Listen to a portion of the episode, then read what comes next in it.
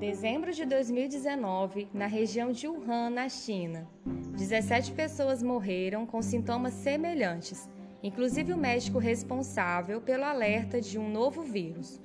A OMS, Organização Mundial da Saúde, cogitava a possibilidade de declarar uma situação de emergência de saúde pública de caráter internacional em torno do vírus. As autoridades chinesas pediram que cidadãos deixassem de entrar e sair de Wuhan e que a população local evitasse aglomerações.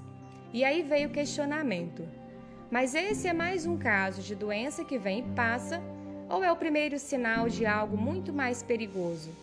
Mal sabíamos o que estava por vir. Quarentena, restrições de funcionamento do comércio, bloqueios de entrada e saída de determinados países, recesso escolar e o retorno das aulas no formato online. Tivemos que nos adaptar e aprender um pouco mais sobre o vírus SARS-CoV-2.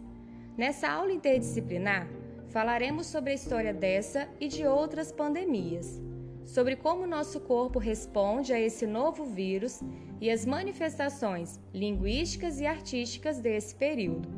Para isso, acesse as subpáginas presentes no lado esquerdo da tela em cada uma, você encontrará o conteúdo e atividade ao final.